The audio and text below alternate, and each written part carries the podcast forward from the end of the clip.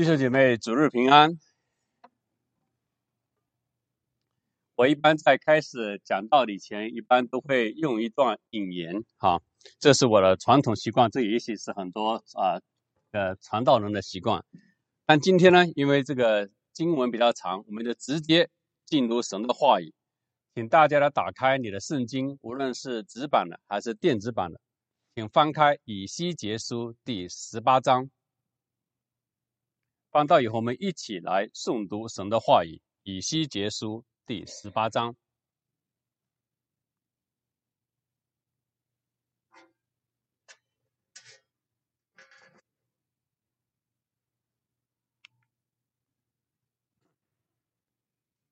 好，我把英文的是打在字幕上，中文的就请大家翻开你的圣经，或者是听我们一起来诵读《以西结书》第十八章。耶和华的话又临到我说：“你们在以色列地怎样用这俗语说：‘父亲吃了酸葡萄，儿子的牙酸倒了呢？’”主耶和华说：“我指着我的永生启示，你们在以色列中也不再用这俗语的因由。看了，世人都是属我的，为父的怎样属我，为子的也照样属我，犯罪的。”他必死亡。人若是公义，且行正直与合理的事，未曾在山上吃过敬偶像之物，未曾仰望以色列家的偶像，未曾玷污邻舍的妻，也未曾在富人的旌旗内亲近他，未曾亏欠亏负人，乃将欠债之人的当头还给他，未曾抢夺人的物件。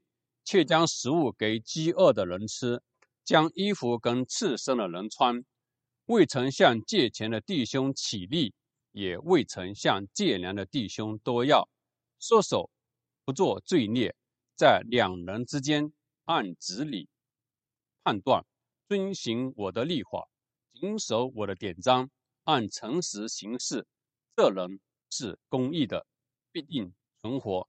这是主耶和华说的。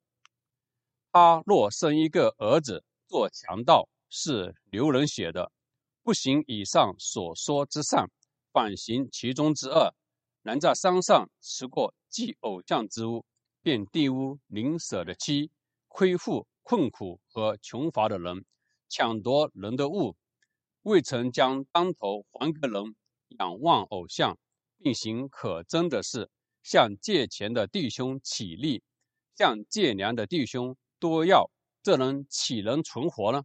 他必不能存活。他行这一切可憎的事，必要死亡。他的罪必归到他身上。他若生一个儿子，见父亲所犯的一切罪，便惧怕，不照样去做。未曾在山上吃过祭偶像之物，未曾仰望以色列家的偶像，未曾玷污邻舍的妻。未曾亏负人，未曾起人的当头，未曾抢夺人的物件，却将食物给饥饿的人吃，将衣服给赤身的人穿，说手不害贫穷人，未曾向借钱的弟兄起立，也未曾向借粮的弟兄多要。他顺从我的典章，遵行我的律例，就不因父亲的罪孽死亡，定要存活。至于他父亲，因为欺人太甚，抢夺弟兄，在本国的民中行不善，他并因自己的罪孽死亡。你们还说，儿子为何不担当父亲的罪孽呢？儿子行正直与合理的事，谨守遵行我的一切律例，他必定存活；唯有犯罪的，他必死亡。儿子必不担当父亲的罪孽，父亲也不担当儿子的罪孽。一人的善果必归自己，恶人的恶报必归自己。恶人若回头离开所做的一切罪恶，谨守我一切的律例，行正直与合理的事，他必定存活，不致死亡。他所犯的一切罪，一切罪过都不被纪念，因所行的义。他必存活。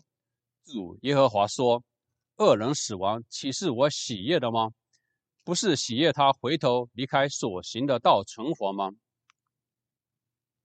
一人若转离异行而作，一人若转离异行而作罪孽，照着恶人所行的一切可憎的事而行，他岂能存活吗？他所行的一切义都不被纪念，他因所犯的罪、所行的恶死亡。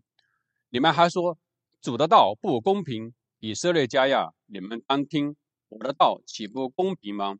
你们的道岂不是不公平吗？一人若转离异行而作罪孽死亡，他是因所行的罪孽死亡。再者，恶人若回头离开所行的恶，行正直以合理的事，他必将性命救活了，因为他思量回头离开所犯的一切罪过，必定存活，不致死亡。以色列家还说：“主的道不公平。”以色列家呀，我的道岂不公平吗？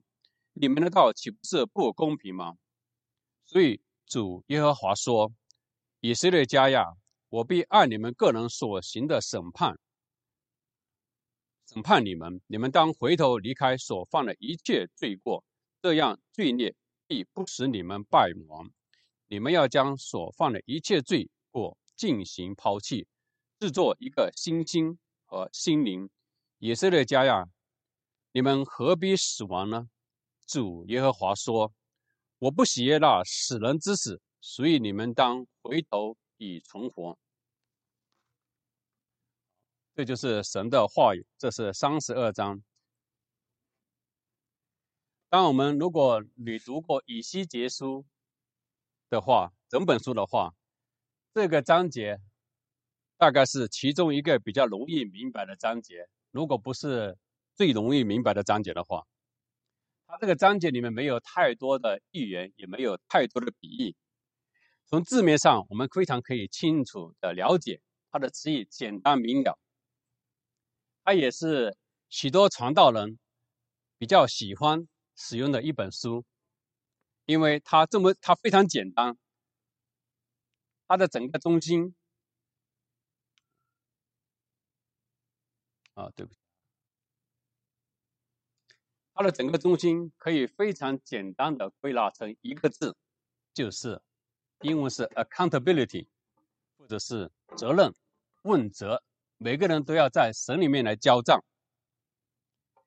我不知道大家记得吗？啊，在前两周我跟大家所分享的这个长老的候选人的一个分享中，我用的也就是这么一个字。我们每个人。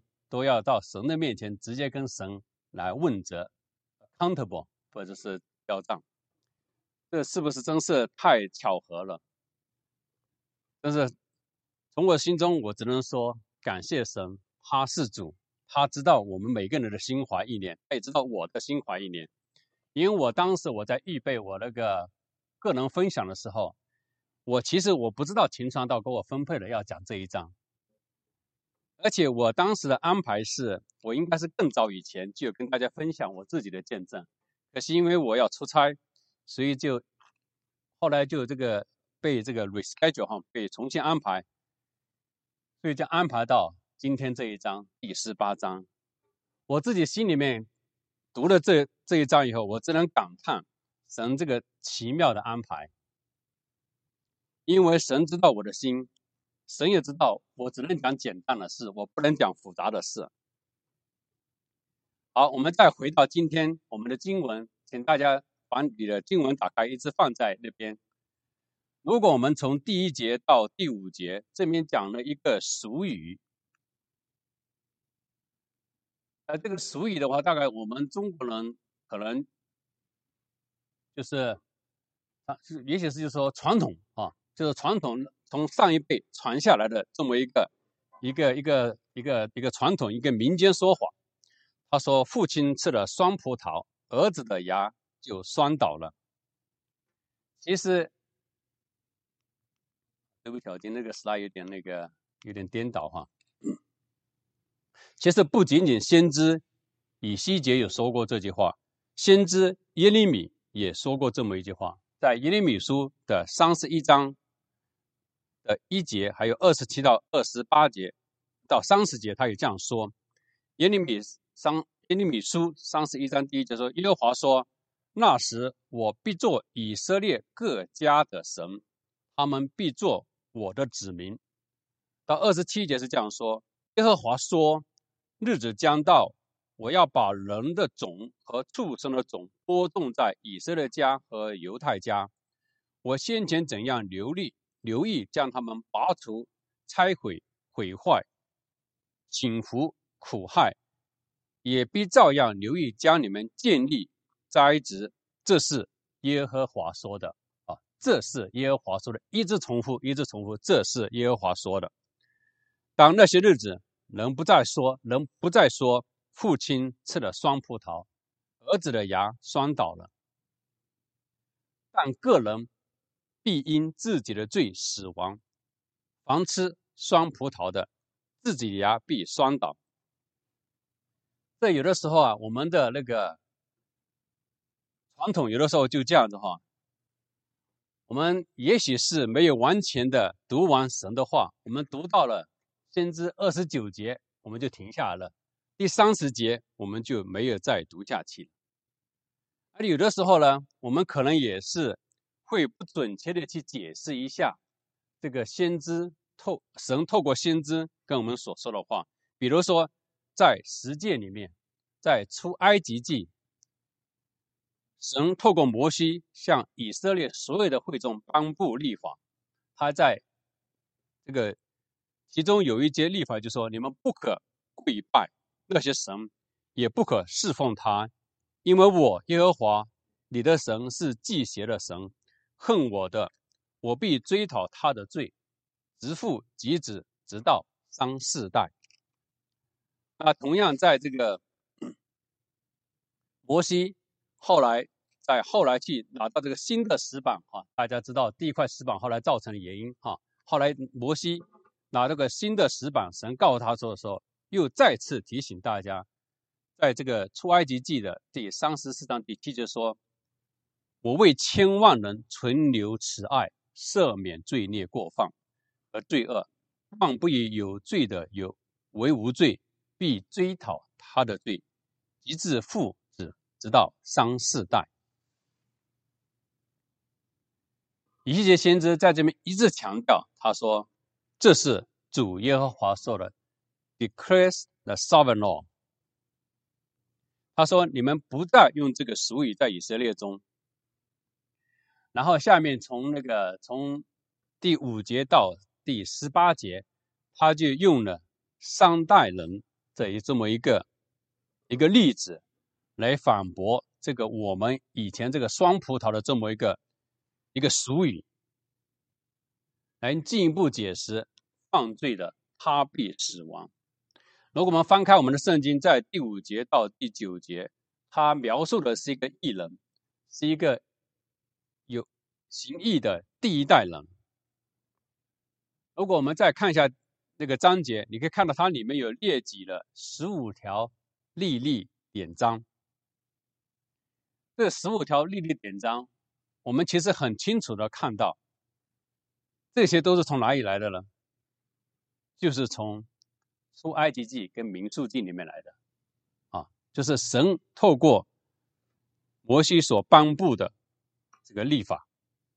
当然，它其中也包括一节是从以赛亚书先知以赛亚第三十三章的第十五节这样说：“他说，行事公义，说话正直，憎恶欺压的财力，白手不受贿赂，塞耳不听流血的话。”闭眼不看邪恶的事，他必居高处；他的宝藏是磐石的坚垒，他的粮必不缺乏，他的水也不断绝。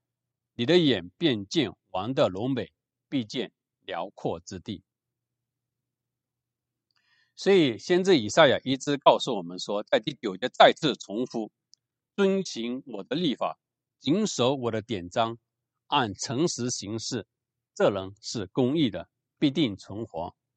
然后我们如果再继续读下第第十第十节到第十三节，他就描述了一个第二代这是个不义的、残暴的、流人血的第二代。在这里面，他列举了八条这个不义的二代他所违背的怎么样的立法。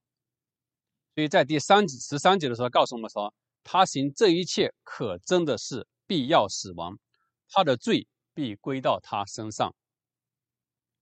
那么，如果继续往下读，到第十四节到第四十七节，他所描述的是一个一个唯一的第三代。在这里面，如果认真看的话，他是列了十二条这个历历典章。他所遵守的历历典章，所以神告诉，透过先知以西结说，他顺从我的典章，遵行我的典例而历历，就不因父亲的罪孽死亡，定要存活。好，我们如果再看到第十八节，他说，至于他父亲因为欺人太甚，抢夺兄弟，在本国的民中。行不善，他必因自己的罪孽死亡。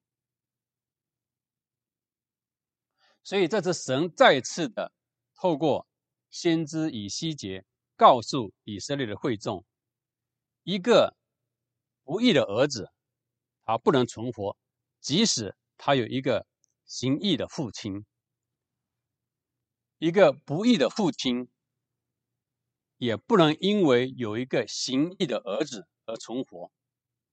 二十节再次的强调说：唯有犯罪的，他必死亡；儿子必不担当父亲的罪孽，父亲也不能担当儿子的罪孽。一人的善果必归自己，恶人的恶报必归自己。哇，这听过去非常的这个，好像是一个不祥的预兆，也是一个非常的阴沉哈，一个这个阴暗哈。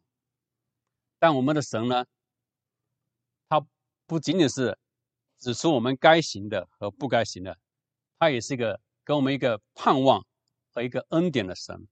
是第二十一节到第三十三节，神再次呼召我们每个人去悔改、回头和存活。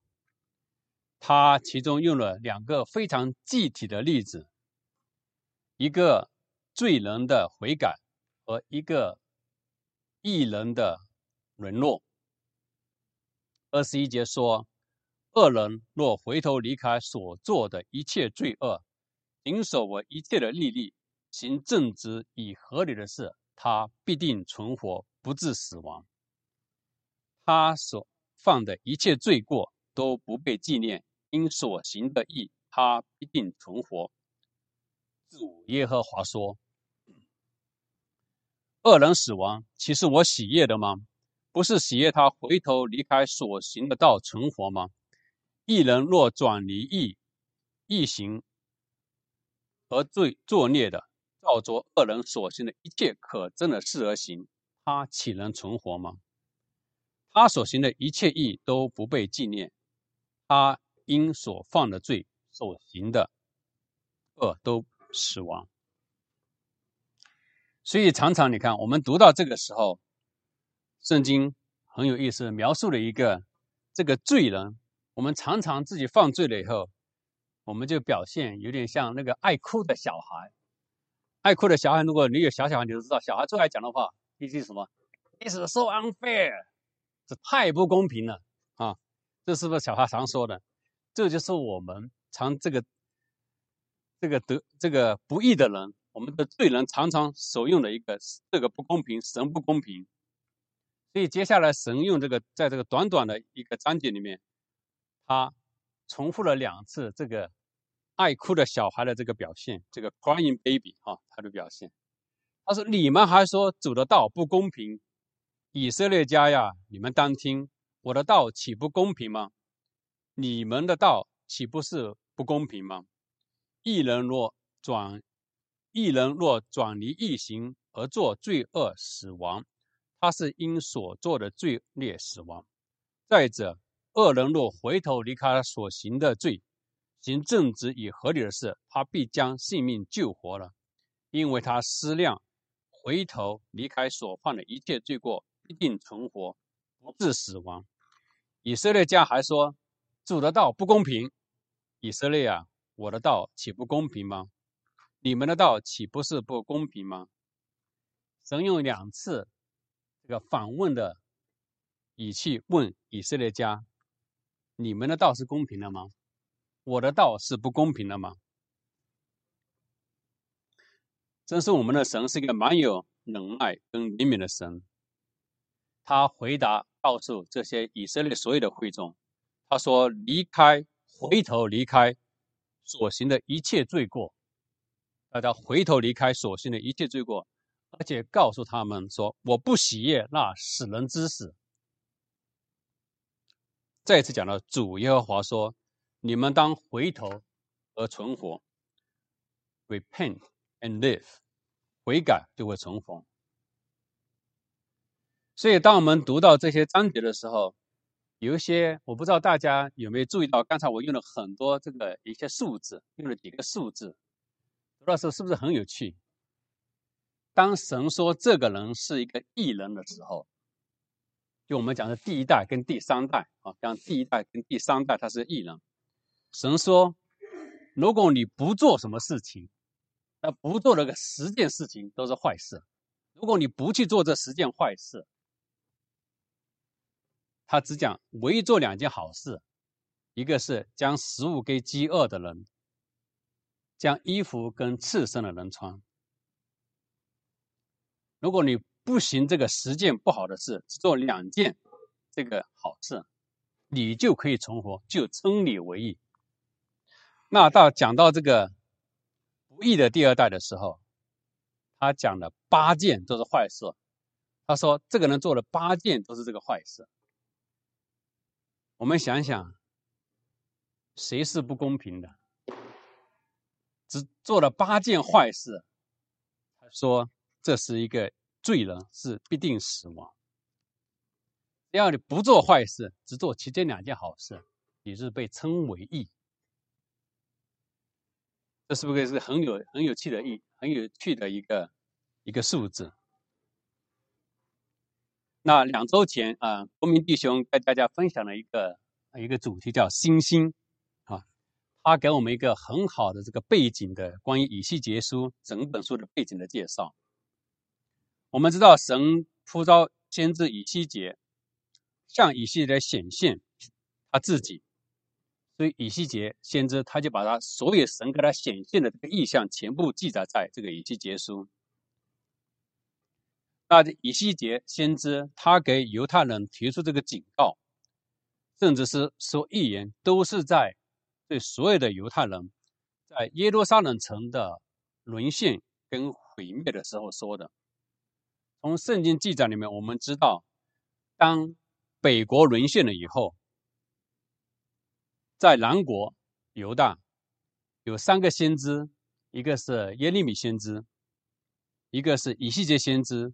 还有一个是但以理先知，他们就在同一个时代来服侍神。那耶利米先知，他是在耶路撒冷城这边来说预言，而但以理呢，跟以西结呢，就被流放在巴比伦国，他在那边来服侍神。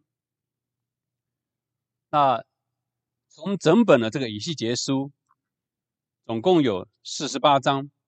从第一章到第二十四章里面，他所描述的就是神向先知以西结所显示，在耶路撒冷城的沉沦跟毁灭的时候，他要告诉以西结说：“你们就知道，说你们就知道我是神。”这是向所有的以色列人说的，即使是在耶路撒冷的城被毁灭。跟沦陷，我是神。在在二十在二十四章到三十二章，神再次向以西结先知显现，在这个附近的国家，这是以色列邻近的国家的世上，他要惩罚他们的罪恶，也要告诉他们说，他们就知道我是神。向以色列人告诉说，你们就知道我是神。向周遭的国家说，让他们知道我是神。那最后在这个以西结书的三十八、三十章到四十八章，就神再次向 以西结先知，在这个所有的被流亡者回归和圣殿的重建上，也再次告诉他们说，到时候所有人都知道我是你们的神。所以，我们当读完整个以西结先知啊书这个这本书的时候，我们就可以一直重复的看到有几节经文一直使用，一个是你们就知道我是神，这个在整本书上大概出现了五十次。啊，另外一个词就是我刚刚所说的，说他们就知道我是神。出现了大概是十几啊十几次，所以整本以西结书十八章就是在这么一个背景的情况下写下，那个先知告诉我们的。所以神要告诉所有的犹太人知道说我是你们的神，他需要他附近的这些国家人知道说我是你们的神。而且神告诉这个以西结，呃，这个先知，还告诉犹太人，我不是只是住在耶路撒冷那个圣殿里面的神。如果能遵循我的律例，遵循我的典章，神他自己说，他就是跟他们同在。如果神不遵循他的律例典章，特别是经过先知的警告以后，他们继续行恶。神会离开他们。那我们大家从历史上我们也都知道，在主前大概五百九十七年，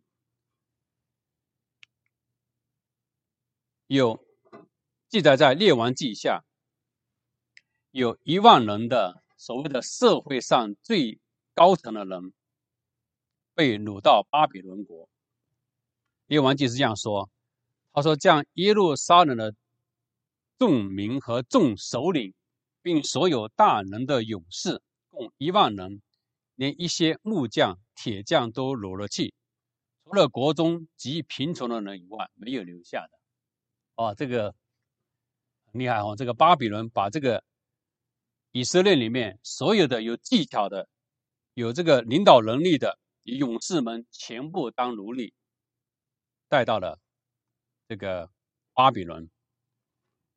啊，当时还没有直接把耶路撒冷圣城给毁灭，毁灭耶路撒冷圣城跟圣殿是十几年后的事，大概是主前的五百八十七年。所以当时这些留在犹太地的这个这个啊，留在耶路撒冷的这犹太人，他们以为他们的先知耶利米告诉他们说，要整个要要要沉沦要毁灭。他们觉得不太相信。你看，他们只是把这些当领袖的通常带走了，我们还是继续留在神跟我们一起同在的地方，就是我们的圣殿，就是我们的耶路撒冷。所以啊，情况并不那么糟糕。即使先知耶利米一直警告他们要回头，要这个悔改，我们就想说，我们现在是。跟情况跟是不是以前也很相近？我们是不是常常有这么喜欢把一个国家这个堕落，把它归结于这个国家的领袖？我们希望从上层改变，我们就可以得到这个这个世上一切可能都是比较会会会好转起来。因为我们受苦，儿子的牙酸倒了，是因为。父亲吃了酸葡萄。神告诉我们说，在十八章告诉我们说，这一切都是要回到我们每个人个人的责任。神会按照我们每个人自己的所做的一切来做出最后的审判。当然，我们不能否认，从这个始祖的犯罪，或者是领袖的犯罪，父亲的犯罪会对第二代会有影响，对下一代会有影响。一个领袖的犯罪。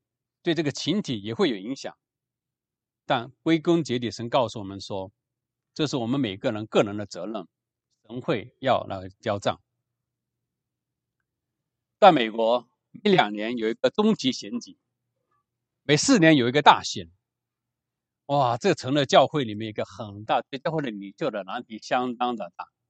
每次都是有各种声音说我们要支持哪一个，要给我们圣经教导，跟我们要支持哪个党派，要支持哪一个哪一个那个啊呃被选人。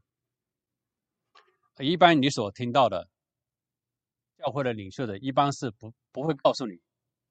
选哪个党派，选哪个人，只会告诉你圣经的原则。我们都希望哇，做在高层的人，他能够带给我们所期待的一些改变。同样呢，我们在教会生活中，有的时候常在我们的群体中，也常常会一些坏的事情发生了，一些不好的事情发生了，我们就说，这都是上层上梁不正下梁歪啊。以西结书再次的提醒我们，神对我们每个人实行最后的判断，这样我们就知道他是神，不是这些领袖也不是神，我们每个人自己也不是神，我们也不能判断别人，他是我们的神。那些我们所周遭的人，跟我们所接触的人，神会亲自的告诉他们。他是神，当然，这不意并不意味着我们就不要做任何的社会责任，参与任何的这个我们所活在这个社区的任何的这个社会责任。神是要我们做光和做盐，所以神提醒我们的是，我们每个人都有个人的责任，而且神再次提醒我们，他自己。会让我们周遭的人知道他是神，我们要尽我们自己的本分。当先知呀以西结啊被这个当奴隶被囚放到这个巴比伦的时候，他那时候只有二十五岁。按照犹太人的规矩，到三十岁的话才能做祭司。哦，他二十五岁还年轻了一点。那祭司的。大家知道，做祭司的最大的责任是什么？就是在圣殿里面来献祭。那被流放到另外一个国家，没有圣殿了。圣殿他们认为都还在耶路撒冷，所以他也没法献祭，他也没法做这个。到他三十岁的时候，神告他说：“你是出来做先知，你是出来做祭司。”所以他那时候呢，就开始这个在流放的这些犹太人当中，开始来传讲神的话语。那时候才这才第一次开始说犹太人喜欢说他们的聚会的时候在圣的港啊，所以是他们被流放了，在离开了这个耶路撒冷圣城，他们要找一个寻找聚集的地方。所以，所以圣的港它的名称就是说能聚集在一起的，就是聚会所，很简单的一个，就是聚会的地方。所以神告诉先知以细节说：“你到那个地方去教导神的话语。”我们想想，我们现在的教会，包括我们西北堂，我们也没有一个传统的所谓的圣殿，我们也没有人再在这边来献这个献祭，是吗？所以我们呢，来这边是听，一起来学习神的话语，一起来。敬拜神，让神的话语在我们当中，让神与我们同在，这就是圣殿。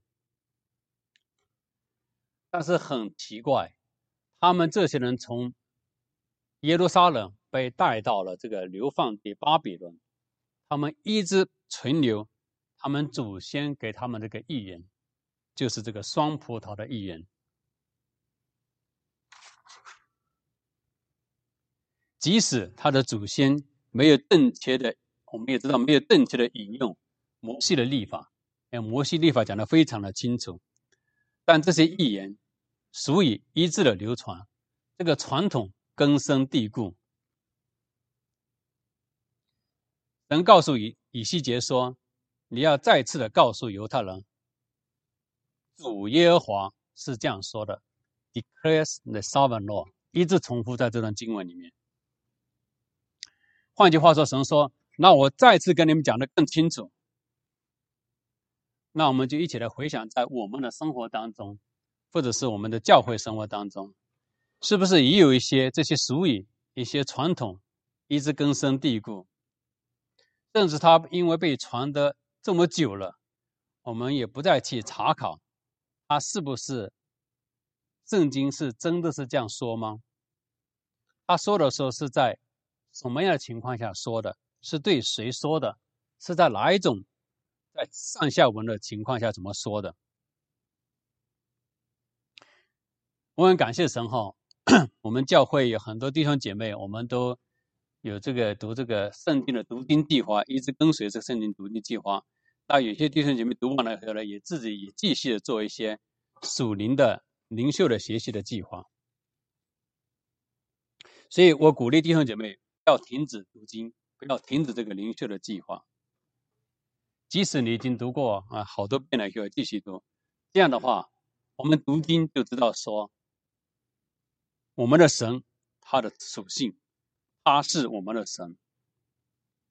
更重要的是，透过读神的话语，神会亲自给我们显现，告诉我们每个人自己说，所以我们就知道他是神。我这也是个很好的提醒。那为什么我们要读经？是因为秦传道告诉我们必须读吗？或者是小组里面因为有别的弟兄姐妹要读，我们就跟着一起读？因为为什么要读经？会决定我们去怎样去读经，是什么方法的读经？在巴比伦地的犹太人，他们到他们的聚会的，到他们的圣乐港，他们觉得他们有这个传统，他们也忘记掉了神居住在圣殿，是要告诉所有的以色列人说：“我是你们的神。”不是说因为一个传统才到圣殿。神的仆人啊，大卫包森牧师曾经开玩笑。他说：“我们很多人读经啊，有几种读经的方法。第一种是药用读经法，这个这个叫 medicinal reading，什么意思呢？他说我们很多人读经的话，这个世界非常的险恶，这个 ten verses a day keeps devils away。我们常常医生说 one apple a day keeps doctors away。我们读经是为了躲避这个这个邪灵，所以每天。”是来驱邪的，哈，所以这是药用读经法。他说，他说另外一种人的读经是一种生肖或者占卜的读经法，horoscopic reading，什么意思呢？当我们遇到一些决定要做的时候，当我们在生命中碰到一些困难的时候，我们开始读经，然后在在圣经里面也找找这个各种各样的这个线索，嘣，读到一节，正好适合当时的口味、当时的情况，我们就认为这。就是神的话语，这就是神回答了我当时的情况。他说，这种是叫占卜性的、生肖性的读经法。哦，分甚至有的时候就是我们就是读经，就是为了一些增长一些知识嘛。因为是这个呃，读这个圣经是全世界最呃发行量最大的一本这个书啊。当然，我们这增长知识也不错啊。所以他提醒我们说，我们是用什么样的心态？为什么要读读读圣经？会决定我们呢如何读圣经。那我们读经应该是应该知道说，我们读经是知道说，在让经文向我们启示，在我们做任何的事情，我们的人生，神他就是我们的神，他有唯一的主权。我我在我的工作上啊。确实，我有很深的体会，因为我的工作要读很多这方面的呃那个科学的文献，那会取决于我这个读这个文献什么目的，我会用不同的读经，我不是读经这个读这个文献的方法。比如说，有的时候我已经觉得我已经落伍了，很多没跟上文献，很快的，就是嘣嘣嘣翻的很快，只看它的结果，看完结果就完了。但如果说我读我读这个文献是为了要设计一个实验，或者是要设想一个新的研究项目，我会对这个文章里面的它是怎么做的这个实验、这个方法、材料是用什么，会了解的非常清楚。这样的话，以免是我在设计的时候，以免去做出一个带有偏见的结果。但如果我读这个文章是因为我是作为审稿人，一个杂志一个杂志叫我说你能帮我审稿一下，或者是我那个我商业部门的是能不能审阅一下我这个推销广告是不是正确的？那这时候我用的态度就是带着这个非常具有批评性的 critical eyes 啊，或者甚甚至是有一个挑剔的态度，要保证所有的情况都考虑到了，要免得这个造成误解，对他进行所有的剖析。这就是不同的目的，我有不同的读法。以细节先知告诉我们说。我们做任何的事情，我们在任何的情况下，我们都需要知道耶和华是我们的神。当我们在为西北堂的成长来祷告的时候，当我们在为我们每个个人的属灵生命来祷告的时候，当我们为如何去教导我们的下一代祷告的时候，当我们在我们有一个健康的家庭，有一个健康的夫妻生活。我们在一起为这个祷告的时候，我们也花了很多的努力、尽力在这方面把这个工作做好。我想一个对我们很好的提醒就是，我们在做这些事情的时候，我们所传达的信息是不是让人知道他是我们的神，或者在我们在做的时候，是不是常常记住？他是我们的神，我们才开始做这些事情。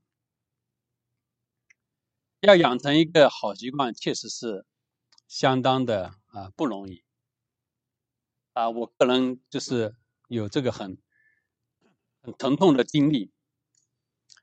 那当时我的英文是有一些上山下乡的知识青年教的，这很多年轻人可能听不懂啊。上山下乡，就是那时候城里面的这些。高中毕业生被这个啊，当时叫毛主席或者那个的呼召到农村去，到农村去接受再教育，所以这个发音啊，我的英文发音都是他们教的。当我发现我的英文发音臭的不得了的时候，那时候我已经大学毕业了，已经要准备来美国来来留学了。所以到美国来以后，才发现那个发音是何等的糟糕。所以在美国就拼命的恶补啊，来一起学习，甚至在工作岗位上也是常常也开这个如何发英文这个发音的这个这个课程，我也参加了很多。直到现在，我每次发出这个英文的口音，都带着我这个非常这个沉重的客家腔啊腔。所以这个要一旦这个年轻的时候，一旦这个习惯没养好，到后来真是能改变。这是真是很感谢神啊！当我刚开始一开始就是信主的时候，接受主成我个人的救主，变成基督徒以后，我当时我们团契的这些啊领带领者，他们非常的啊有智慧，提醒我们，每次我们在分享的时候。我们在小组团体，不免我们有的时候常常走错题，不免我们会分享我们自己把自己的意思读到圣经里面去，不是把圣经意思读出来，是读进去。所以他常常提醒我们说，你要回到圣经的原文，而且要知道他是在上下文。不，他说这句话是什么意思？他提醒我们说，神的话语是最重要的。所以真是很感谢神，我们常常提醒我们，我们在跟别人分享神的话语的时候很好，但我们希望我们能够回到这个最有权威性的、最正确的地方，最真实的就是我们的圣经。我们一起来试着来努力。我们在那个以西结书也很多地方，他有提到过，主耶和华说：“declare。”来撒本他这个用这个我们中文翻译只是说主耶和华说，我们好没有把这个中间那个 sovereign 这个字，这个这个给翻译出来。这个这个英文翻译呢，其实很简单，它就是一个有至高无上权柄的，就是至高无上主权跟权柄的这个说的啊，这个就他在这个整本以西结书里面重复了大概两百次。非常多次，圣经里面有一些词语一直重复的时候，我们叫小心了。所以他是神是具有至高无上的主权，所以他说的时候我们就听，我们就遵守。但如果我们因为暂时的跌倒，或者是暂时的背离正道，因为我们的言对所造成的时候，神的话语。他可以把我们安全的带回到家中，因为以西结在书在十八章三十节告诉我们说：“你们当回头离开所犯的一切罪过，这样罪孽必不是你们死亡。你们要将所犯的一切罪过进行抛弃，制作一个新心跟心灵。”主耶和华说：“我不邪那死人之死，所以你们当回头而存活。”主耶和华这样说：“Declares the sovereign Lord。”所以，让我们一起努力，我们一起回到神的话语当中，来让神的话语来做我们每天生活、思考或者工作、社区、职场、教会，他是我们的主。这样。我们周遭的人也能够透过我们知道说谁是我们的主，因为神也会直接告诉他们说：“我是耶和华。”好，时间原因我就就马上跳到这个应用。所以一个简短的应用就是提醒我们：我们真的知道。神，这是神说的话吗？还是我们因为只是在教会听传道、听弟兄讲多了，就成了神的话，并不是要大家常常用批评的眼光，但至少我们要知道这些话是出在圣经的哪些地方，上下文是什么。在我们任何做任何的事情，我们说任何的话，我们思想任何的事情的时候，我们是不是知道？他是我们的神，他是我们的主。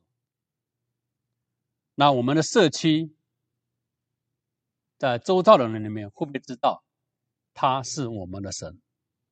他是也是他们的神，他掌管一切。那我们一起来低头祷告。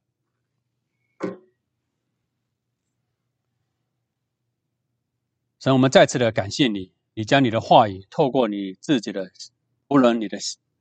以西结先知告诉我们说：“你是我们的神，你在一切事上，在我们的周遭，在我们的群体，在我们的社会社区和在邻国，你都是我们的神。让我们真是来尊你的话为圣，让我们能够听你的话。我们每个人要承担自己所做的事。我们每个人都愿意来到你面前。”我们求神看我们的心思意念有没有得罪你的地方，好让我们能够清楚的明白，我们是个何等的罪人，也是个何等慈爱的神，也是赐怜悯的神。我们愿意到你的面前来悔改，来回头，你就赐给我们丰盛的生命，我们重活，让我们一起来享受你的丰盛的恩典。求神真是帮助我们，常常的思考，常常的提醒。也常常的来到人面前认罪悔改，愿神你自己保守你自己的子民，用耶稣基督名祷告。